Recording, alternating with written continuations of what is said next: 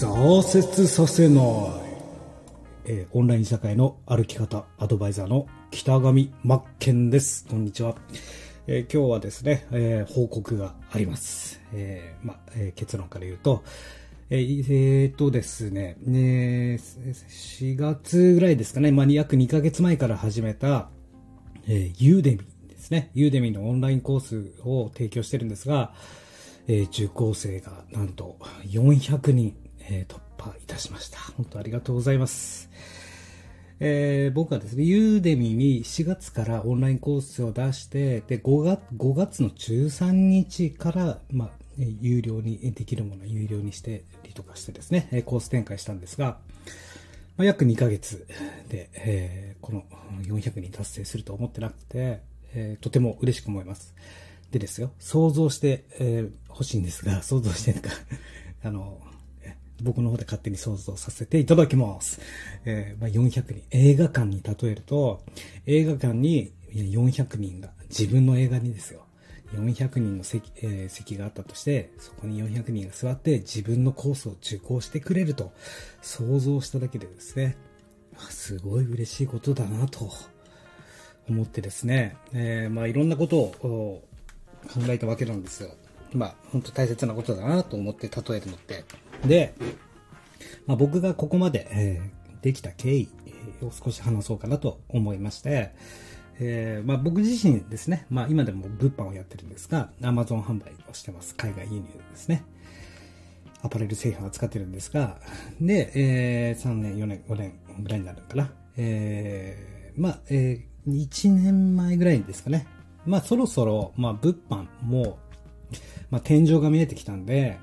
え今度はこういう販売ノウハウを、オンライン販売のノウハウを、え情報コンテンツとして、えデジタルコンテンツとして、え販売していきたいなと思った時に、ちょうど僕には先生が2人います。え大きく、えまあ、いろんなあメンターというか先生方から勉強させていただいたんですが、ま、ここにたどり着くまでに大きく先生が2人いて、で、まず1人目がその1年ぐらい前ですかね、えー01ブログの中園則文先生という方がいまして、この方も個人で稼がれてる、要は自分のメディアを構築して、まあ、ブログに特化した方で、で、自分が情報発信するにあたり、うんウェブ、ウェブメディアも作ったことがないし、ブログもなんかも書いたことがないんで、まあ、勉強させてもらったと。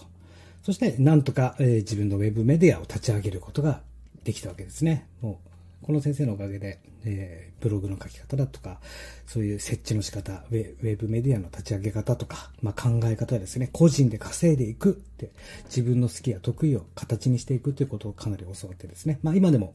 教えていただいてるんですが、えーその先生のおかげというのもありまして、もう一人先生はですね、山田道尊先生ですね。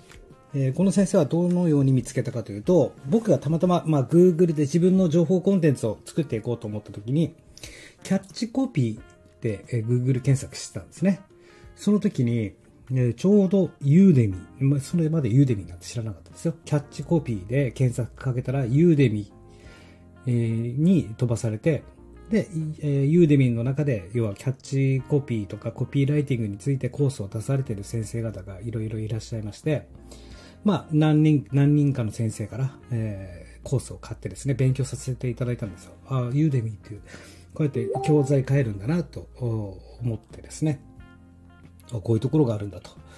で、やっぱりぶっちぎり、この、えいろんなコピーライティングの、教材買ったんですが、ぶっちぎりでやっぱりこの山田道尊先生のオーラが違うというか、まあ喋りもそうだし、話してる内容、情報がやばかったですね。わ、これ、マジモンだな、みたいな。まあ偉そうなこと言えないですけど、あ、マジモンの人見つけたらよかった、ラッキーと思って。で、どんどんどんどん探しているうちに、まあ、プラットフォームのユーデミーを使って自分の情報コンテンツを販売していく。これが効率いいよと。で、ああ、わなるほどね、と思って、いろいろ、えー調べていったんですね。で、えー自分のメディアを立ち上げることができて、で、ちょうどそこで自分もやっぱり悩んでいたわけですね。どのように情報発信、自分の、自分に合った情報発信の仕方だったりとか、どのように販売していったらいいかってなった時に、ちょうどこの山田道尊先生に出会って、うわ、これはしっかり学んでいこうと思い、えー今こうやってユーデミーで今度は自分が講師としてコースを展開していく形になったと思っております。で、まあ僕にとってはこの二人の大きな先生がいているおかげで、このように進んでこれたかなと思います。で、話はちょっと戻りますが、自分のこのユーデミで出す、まあオンラインコースをですね、映画館、まあ例えばですよ、えー、イオンにワーナーマイカルとかありますよね。で、あそこの映画館っていろんな映画出してるじゃないですか。で、よくよく考えると、こういうことですよね。ユーデミーでそれを例えると、じゃあ自分がオンラインコースを出しました。まあ、あの、イオンに映画を、映画だと思ってください。映画の内容だと思って。じゃあ受講生はどのように探すかというと、やっぱり僕みたく検索だったりとかで、要はキーワード検索とかして、タイトルを見て、まあ、サムネはちょっとユーデミ弱いとは思うんですけども、タイトルとかどういった講座なのかっていうのを見て、あ、この映画見てみようかなっていう、すなわち、このコース受講してみようかなって思うわけですよね。で、もちろんやっぱり無料だと、えー、入りやすいというか、えー、まあ、とりあえず登録してみようかなみたいな感じでありますよね。なので、やはり、タイトル、制作力、これがやっぱ大事だなと。あと雰囲気作りもそうだし、もちろん中身のコンテンツがちゃんとしっかりしてるなきゃいけないっていうのはあり、ありなんですが、まず登録とか買ってみようっていう行動に至るまでには、やはり、まあ、サムネもそうですけども、タイトルとか説明文、内容ですよね。ここってやっぱ非常に大切だなと思うんですよね。なので、やっぱり映画館に例えて今後もじゃあ自分の映画を出していくっていうイメージで作っていったらいいかなと思っております。で、もちろんやっぱり需要のあるものをやらないと意味がないですし、えー、この400人に達成するまでの気づきとしましては、無料で出してるコースと有料で出してるコースの中身ですよね。中身っていうか、コンテンツの中身じゃなくて、受講生の中身をお話しさせていただきたいんですけども、やはり無料だと登録しやすいと。ただですよ。このユーデミーって全部データ化されるんで、えー、受講生がそのコースを何パーセントまで見てるっていうのがわかるんですよ。で、有料と無料を比較したときに、無料コースというのは本当ただ登録する人が多くて、えっ、ー、と、あまり達成率悪いんですよね、実は。あの、何人かしかいないっていうか100%まで無料でしっかり学ぶという人は。一方、有料コースの方になると、やっぱりお金を払ってるってだけあるのか、えー、受講生もですね、中身をちゃんとしっかり100%まで到達してる人たちが増えてくると。まあ、これを僕はジレ、ユーデミージレンマと名付けたいなと思うんですが、まあ、提供者側としてもそうだし、受講生のことを考えて作っていくってことも大切なんですけども、うん、やっぱりですね、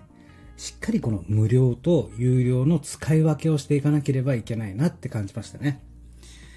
で、えー、やはり有料で出してますけども、有料の中でも、その中でもですよ、買ったは買ったけど、買ってそのままっていう人も多いんですよ、実は。で、トータルで考えると、トータルで考えるとです、ここ一番大事だと思うんですけど、結局振り出しに戻って、やっぱりタイトルとか、そういうことだよなという、まあ実績、権威性とかもありますが、タイトルだよなと、興味があるコースかどうかっていうお話ですよね。まあ映画館に例えると、興味がある、見てみたいホラー映画なのか、恋愛映画なのかとか、まあ今流行りのものだったりとかありますよね。話題のものとか。で話題のものって考えた時にやっぱりあのユーデミっていうのはプログラミングの人たちが多いですし、まあ動画スキルですよね。プレミアムプロとかそういった、そういう系が多いんで、まあ人気のカテゴリーではありますよね。だから自分はどこを狙っていくか。で、ただただカテゴリー検索をして、じゃあここの隙間が空いてるからここにコース出そうってしたところで、結局そこで無料か有料かでまたね、受講生の進み方っていうかも違ってきますし、まあ、いろんなことを考えなければいけないんですよ。だけど、じゃあ、じゃあもっと順繰り回って、えー、思考を巡らせていきたいと思うんですが、答えはこういうことなんですね。とにかく出せ っていうことなんですよ。えー、質より量っていうことなんですね。その中で答えをしっかり見つけていかなければいけないよというお話なんですよね。まあ意識はちゃんとタイトルを意識しましょうとか、えどのカテゴリーが人気かを把握した上ですけども、その中でまずはで、口をこのようにね、喋ってばっかりいないで、口を動かす前に手を出せ。これが今日の答えとなります。ということで、えー、とりあえず400名、えー、行きましたというご報告です。本当にありがとうございます。映画館で例えると本当に、あこの席にみんな400人が座って自分のコースを受講してくれるんだなって考えると、まだまだここから頑張頑張らないとなと思いますし、まあ、山田道尊先生なんて、受講生2万人ですからね。これ、あの、席で例えてみてください。 Mr.Children 以上ですよ。 B'z Mr.Children 以上のフェスをやってるのが山田道尊先生なんですよ。やばいですよね。やばいって話だよねって話なんですよ。それを想像するとやっぱり、ね、結果を出されてる方、まあ中園先生とかもそうなんですが、やっぱり最終的に結果を出されてる方が一番強いよと。うん、そこに行かなければいけないよということなんですね。まだまだ精進してまいりたいと思います。ということで、ありがとうございました。オンライン社会の歩き方、せめてお名前だけでもセザールマッケンでした。失礼いたします。